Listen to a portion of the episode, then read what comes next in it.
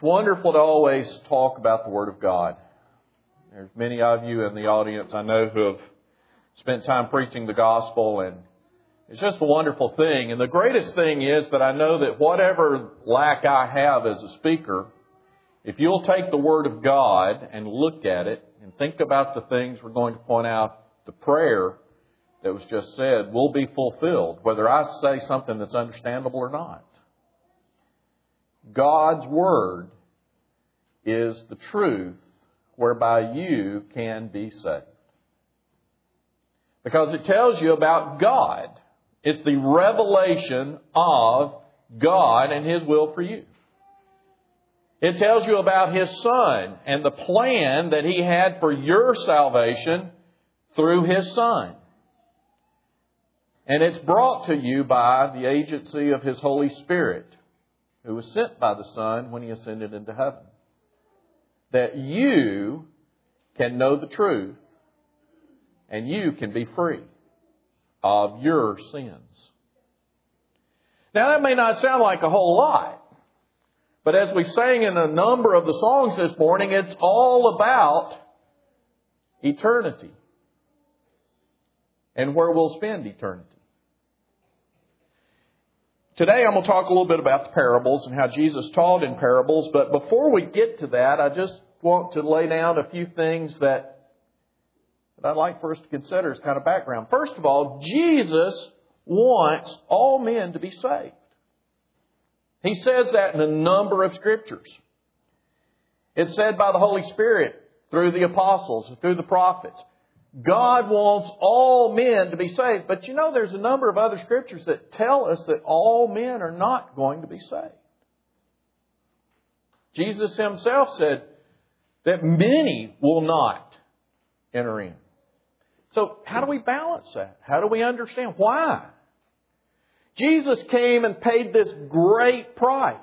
The Father sent His only begotten Son to die cruelly at the hand of man to be the Passover sacrifice for our sins, to die for us, and yet, even with that great price paid, everyone is not going to be saved. Why? We can look in 2 Peter chapter 3 and verse 9, a very familiar passage to, I'm sure, most of us in the audience. 2 Peter 3 and verse 9.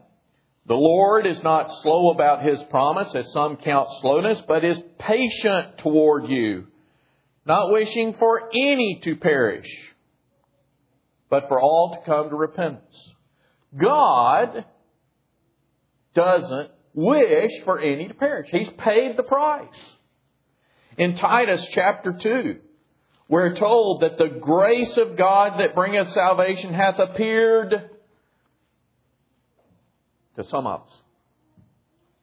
That's not what it says.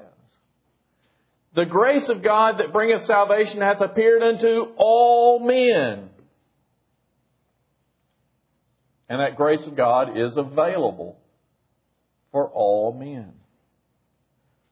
So why is it that some will not be saved? Well, I'm going to submit to you today that there is a reason, and that reason is there is a price that God will not pay.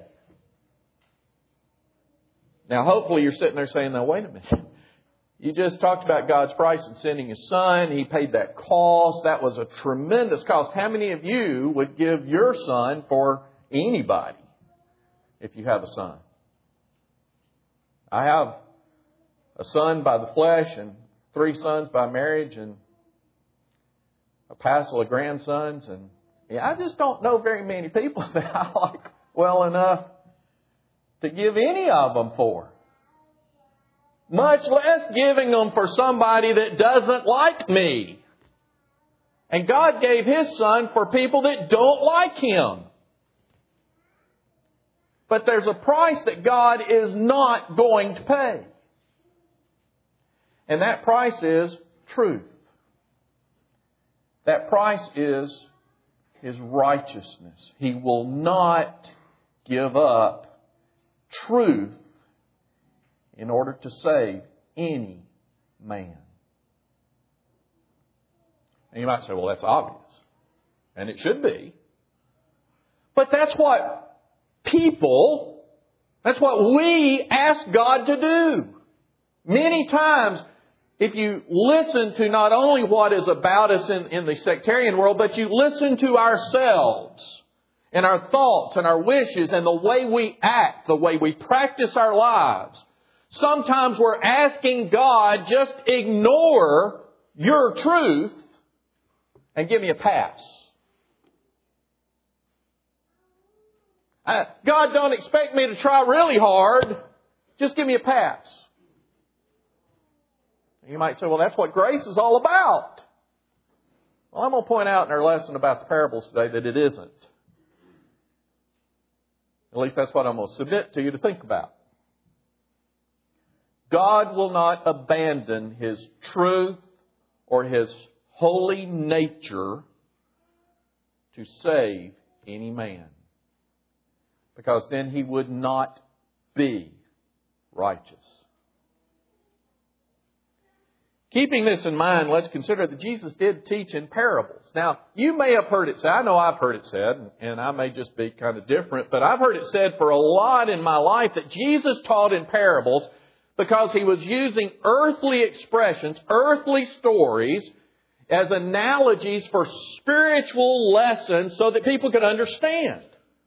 So people could relate, well, we understand this, and, and oh, that's what he's talking about. You know, there's many parables. The kingdom of heaven is like, and then he'll tell a parable, it's, oh, I know about the kingdom of heaven. And so the, the presumption may be that Jesus taught in parables to make his teaching easier to understand. But you know, there's some things about Jesus' ministry, if you study the Gospels, if you spend time in the Gospels, you'll find that uh, Jesus didn't often do that. He didn't often make things easy. I think of John chapter 6. In John chapter 6, we have John's record of the feeding of the 5,000, this great miracle. And then we have him going into the synagogue and everything, and then, and then these, these multitudes are following Jesus. So here's Jesus. You know, he's an itinerant, that means traveling, preacher. He's a traveling teacher, and he's got these crowds just come to him. He can't find any peace. He can't find a, any downtime. We find that he, he goes off and, and has to pray all night long up on the mountain to be where he can be with God. because when he comes anywhere else, people just flock to him. They'll go around the sea. He tries to sail off and leave them. They go around the sea to find him. They're constantly after him because he's healing the sick. He's casting out demons. He's feeding them. And he's talking with one with authority. He's teaching them the things of God. But in John chapter 6, he's got this great following, this great church built. Joel Osteen would, would just be happy to have that. And, well, you might say number-wise, he does, but there's a difference between Joel Osteen and Jesus in John chapter 6. Joel Osteen preaches, you can watch him on TV, and he preaches with, I think they count their congregation about 65,000 people in the extended congregation now. And he's got the best smile dentistry can produce. And he uses it. And he talks, he does have some biblical, he uses the scriptures. But it's scriptures to make you just feel good. It just makes you feel wonderful about the grace of God and everything. Well, isn't that what the grace of God's all about? But Jesus in John chapter 6 has this great multitude of people around him, and they've been seeking him and they're after him, and you know what he does? He turns around and he teaches a lesson to them that causes them all to leave. He runs them off. He talks about them having to eat his flesh and drink his blood, which, you know, for a Jew, that's kind of, that's a little extreme here. You know, that, that's, wait a minute, that's not a parable. We don't do that kind of stuff. what are you talking about? They leave. And he turns around at the end of that chapter And I would like to look at verse 66 where he turns around to the disciples. Now, the disciples are not part of the crowd. They're, the, they're special folks because they've been following him all over the, all over the land. In John chapter 6 and verse 66, as a result of this, many of his disciples withdrew. This isn't just the crowd. Many of the disciples withdrew and were not walking with him anymore. Jesus said to the twelve, You do not want to go away also, do you? Simon Peter answered him, Lord, to whom shall we go? You have the words of eternal life. And we have believed and have come to know that you are the Holy One of God.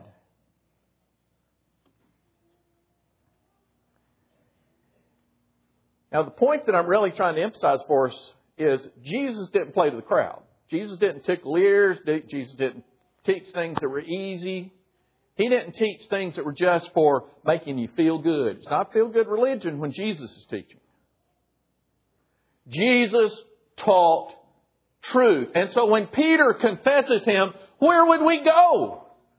We have believed that you are one, the Son of God. You have the words of eternal life. So whatever you say is important.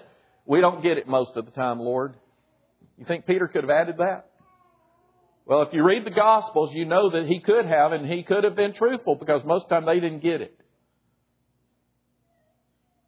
but they didn't leave. They didn't leave when the going got hard, when the teaching got hard to understand, when the application got difficult. When Jesus said, Oh, ye of little faith. You know, most of the time when he says that, he's talking to the twelve. When they wake him up in the boat in the storm, you remember he says, Why are you worried? Oh, Lord, there's this great storm out here. He had just fed the 5,000 and they're in a storm on the sea with the Son of God. So he calms the sea, the wind. Why were you worried? Oh, ye of little faith. As we approach Christ today, sometimes we want easier answers.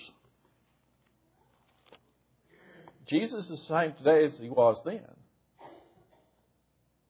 the scriptures as revealed to us by the Holy Spirit and, and, and are put together. So we have actually the after Jesus' death, which is a great benefit to us, which they didn't have at the time he said John 6. So we have a little bit of explanation.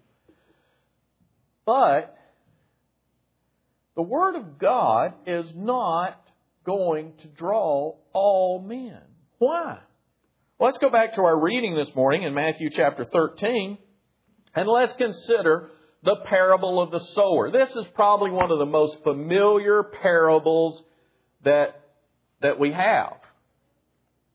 And it's a cornerstone parable. It's, it's a foundational parable. But there's a couple of things that, that we need to know about. One, we need to notice that the passages that we are most familiar with many times have the most to teach us. Because we think we already know them, so we don't plumb the depths. We don't look freshly at them. Oh, I already know the parable of the. Yeah, I, I know about the ground. I know about the, how the seed works. I, yeah, I know about the rocky places and the thorns. Why can't you tell me about it? Well, Jesus had a lot to say about this. At the end of the parable itself, in verse 9, we have one of the major keys to the whole understanding of my lesson today. Jesus says, He who has ears to hear, let him hear. The folks in John chapter 6 who left and quit following after him didn't hear. You realize that Jesus says the same thing seven times in the book of Revelation, in the letters to the seven churches of Asia, as he dictates those letters to John. He who has ears to hear, let him hear what the Spirit saith unto the churches. Something to that. There's something to that here in this parable. Well, I want to read the rest of this section. So we'll start at verse 10 and read down through beginning, we'll read through verse 17 and then we'll continue on. The disciples came and said to him, Why do you speak to them in parables? He said to them, To you it has been granted to know the mysteries of the kingdom of heaven, but to them it has not been granted.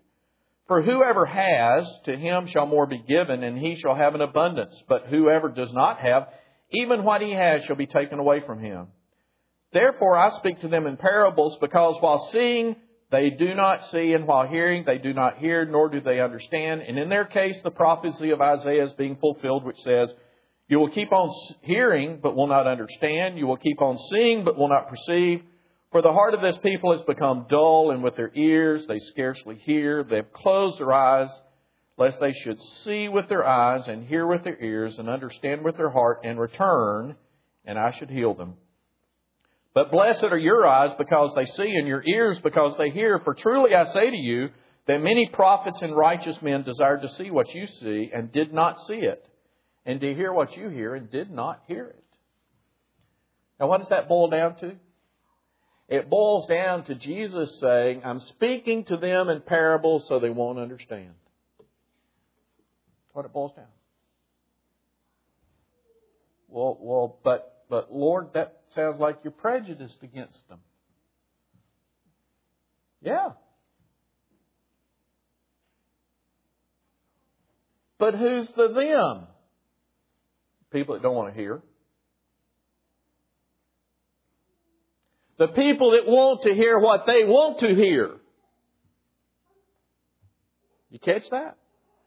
The people that want to hear the things that they want to hear in the way that they want it. And so I'm teaching the truth in a way they're not going to get it. They're not going to understand. Who's talking to Jesus right now in this section? The disciples. What did they do? They came to him and asked. They asked a question. Over in the book of Mark, he actually chastised them a little bit and says, Do you not even understand this parable? How are you going to understand the other parables if you don't understand this one? Then he explains it to them. The thing that sets the disciples apart is they came to ask because these were hard teachings. They were hard to understand because Jesus taught them for the purpose of separating those who wanted to hear from those who wanted to hear what they wanted to hear. Jesus prays in the garden in John 17, Sanctify them in the truth, thy word is truth. Not all men are going to be sanctified in truth. Because all men are not going to be in truth. Well, let's look at the latter part of here. Let's look at Jesus' explanation of the sower. Beginning in verse 18. Hear then the parable of the sower. When anyone hears the word of the kingdom and does not understand it, the evil one comes and snatches away what has been sown in his heart. This is the one on whom the seed was sown beside the road. The one on whom seed was sown on the rocky places, this is the man who hears the word and immediately receives it with joy, yet he has no firm root in himself. That's only temporary, and when affliction or persecution arises because of the word, immediately he falls away. The one on whose seed was sown among the thorns, this is the man who hears the word and the worry of the world, the deceitfulness of riches choke the word and it becomes unfruitful. The one on whom seed was sown in the good soil, this is the man who hears the word and understands it, who indeed bears fruit and brings forth some a hundredfold, some sixtyfold, and some thirty. Now you know the context here Jesus is talking about in a very general a general sense about the nature of people's hearts, and we understand that application, I think, since he explained it to us. He explained it to the disciples. But I want to submit to you to consider that this parable is applicable each time the seed is sown. And it's applicable not just to the nature of your heart as you are in your life, but the nature of your heart as you sit here today versus sitting here last Sunday or next Sunday. As you were sitting in the Bible class earlier and discussing it and hearing the Word, or sitting here now as we talk about the Word. I want to submit to you to consider Jesus' explanation based on every time seed is sown to your heart. Uh, not to your friend, not to your friend, not to the person sitting across the auditorium right now, Uh, you. Me. I'm, I'm thinking about me. Have you ever found yourself in a situation when you're in the service, a Bible class or a, a, a teaching service, preaching service, and you're just kind of, you know, not getting it? You're just not really there. You're not hearing it. You know, you walk out the door and tell the preacher, good job! I don't know what you talk about, but that was great. But, you know, your, your mind is a thousand miles away or two miles away. You're just not there. Well, that's, that's the first ground. At that point in time, you're the path. You're the path. that word's not penetrating and it's not going to bring any fruit. I've been there. But you know, there's other times when I'll be sitting at the front edge of my pew with my Bible and the person's teaching and it's just resonating and it's edifying and it's it's building me up and I've just got a tremendous amount of zeal about it and everything and and I'm just ready to take that lesson and go with it and then you know, we have to count the money for the collection after services, and I got to speak to people, and I got to get all the kids taken care of, and then we got to drive home, we got to get lunch, and and and and and I remember I was really excited about that lesson.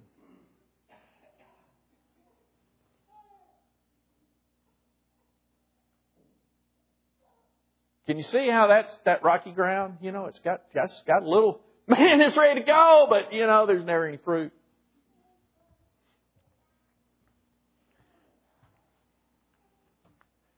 I will spend more time on thorns. You ever just tangled up with life? I mean, there's there are those of you here today that are are grieving over the loss of a loved one, grieving over Jimmy's illness. There are those of you here today that are probably stressed with other things of life debt, job issues, houses not selling issues, all kinds of issues of life that just encroach upon the teaching of Jesus to bring about fruit in our lives. But I want to see a show of hands. How many of you deal on a weekly basis, daily or weekly basis, with saw briars? Oh, okay. Just just one. One hand. Two hands. Okay. Saw briars. When I was growing up, we had a place out in the country and we'd go out there and I dealt with briars every day I was out there. But, you know, but home in the city, there wasn't many saw briars. Invariably, when we teach about the thorns in this parable. We talk about sawbriars or thorns because they're undesirable. You try to walk through the woods and there's they just grab you. And they're hard to get rid of. I'm going to tell you that just recently, as I was helping my wife prepare some uh, floral arrangements for our mothers and some other mothers, or for her mother and uh, some other mothers that were having lunch with us, we were we were doing something. It gave me a different thought about these thorns. I don't think I'll ever again use sawbriars. I think in our society, our thorns are roses. And we should think about roses because you see, we were preparing flower arrangements and we had some roses that my dad had had, and you know they're beautiful roses and everything. But you know, I was having to cut the thorns off of them. And there was a lot of thorns on those roses. And even collecting them was hard. They're beautiful, they're wonderful. There's a step there. But they're thorny. But you know, we ignore the thorns because we're going to stop and smell the roses because they just make us feel so good. And yeah, they've got thorns, but you know, we can cut the thorns off. Yeah, they got thorns, but they look so pretty. They're so wonderful and everything. They're worth the scratches. And, you know, it's, it was really bad in our house in Alabama. I'd be driving along with the riding mower and there's one of those climbing roses. And I guarantee you that that thing had its own motion. You know, it just reach out and grab me. You know, as I'm driving by. I have torn shirts from those roses. Well, what's your point? Well, my point is that we try to gloss over Jesus' teaching here by making it where, oh, we're not spending time with sawbriars. Sawbriars aren't getting in our way. We've got pretty rose blooms on all of ours. Yeah. Just think what I'm going to be able to do with my retirement plan. Some of you are retired. There's nothing wrong with a retirement plan. Unless you're ignoring the Lord to build it. Unless when the market goes that way, you're so consumed with what's happened to your retirement plan that you forget the Lord and focusing on His things and trusting in Him. Oh, what's going to happen? Our economy's crashing. I'd live for the Lord. That's what I'd recommend. Oh, our costs are going up. It's going to be $4 gas. Yeah. What are you going to spend your gas money for? When gas gets to 4 or $5 a gallon, what are you going to spend your gas money for? Are you still going to come to services? Are you going to go do things for people that need to take care of? Or, well, I got to go to work. Well, I got to get the kids soccer. I got to get this done. I got to get that done. What's your priority? What's first? Where are your thorns? You're going to put your priority on the thing you like the most, even if it has thorns. Because most of the time we quit thinking about the things of the Lord. That's the problem with the thorns. They choke out the Lord. They take us away from the Lord. They take us from the things of His teaching and following in His way. Well, then there's that ground that's good ground. You know, sometimes, probably every one of us have had a lesson that we've, we've heard. Well, that makes sense. That's edifying. That's encouraging. And we go do something with it. And it produces fruit. That might, fruit might be studying more regularly, praying more regularly, doing good works for others more regularly, teaching the Word to others more regularly, shining up our example before others so that we quit some of our bad behavior. Whatever it may be. You know, there may be a lesson that helps us get there, and it produces fruit. Today's may not be one of those for you. I realize that. But don't let it be because of the lack of the speaker. Don't let your lacking to have fruit from this lesson, from the parable of sower, be because of any of the lacks of this speaker. And there are plenty. You've got a Bible. If you don't, They'll give you one here. Take and read Matthew 13 and look at this parable and say, Where am I? Where am I today? And you know, am I one of those people that Jesus was talking about that he talked in parables so that I wouldn't understand because I really don't want to hear? Is that me? Oh no, it can't be me. Look, I'm at church. That's not a real good indicator, my friend. You may be at church because you had good, godly parents that taught you that this is what you need to do and you just did it. You're here. Well, this is just, you've been doing this for decades. You just, well, what else would you do? You got a pattern established. That's, it's good to have patterns established. But are you here to hear? Are you here to listen?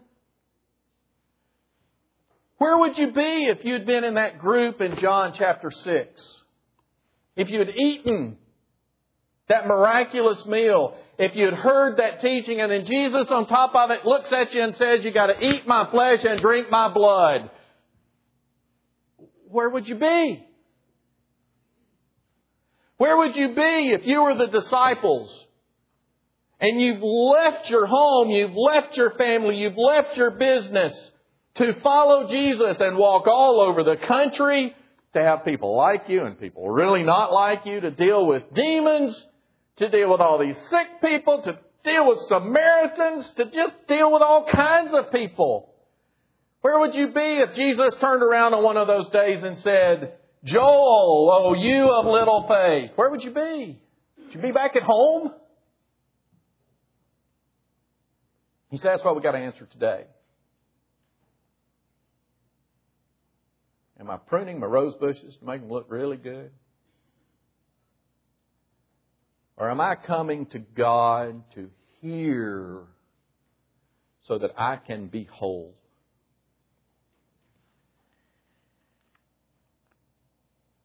My friend, Jesus wants you to be saved. No matter what your life throws at you. And life is going to throw bad things at you. Life's going to throw tough things at you. Life's going to throw things at you that you just don't want to deal with. Jesus wants you to be saved. He came and He died so that you can be. And He gave you His Word. It's hard sometimes.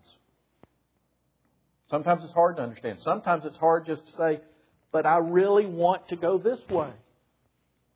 And the Lord says, No, this is my way. This little narrow path. This difficult path. Not that big interstate highway over there. You know, it, you would think that that would be one of the greatest illustrations for us in Matthew. You know, the broad way and the narrow way. I mean, I, I live that every day going from Franklin to Spring Hill. You know, there's the big highway out there, and there's the little highway. Jonathan and I were up in Nashville the other day, and Joellen and Whitney are in another car, and they we're going down the interstate, and we're towing Barnes's trailer with a big pile of flooring on it. And they call us and say, well, the interstate's stopping up at Moore's Lane. So we got off at Concord Road. Now, I don't know a lot about this, but I knew that Highway 31 was to the west of us. So I went over there, got on Highway 31. I thought, well, I don't know what the traffic will be like, but, you know, we'll, we'll eventually get there. It'll be easier with this load. We beat them to Spring Hill. We didn't have any traffic stops at all. You know, sometimes we ignore the Lord's way because, man, there's this great, big, nice, look, everybody's going this way. That's, that might be a good reason to get off and try an alternate route when everybody's going a particular way. Hear the Lord. Because there's one thing about every one of us here that's of an accountable age. We've sinned before God and we're lost except for Jesus Christ. He came to teach us these things so that we don't have to stay that way. He wants you to be saved.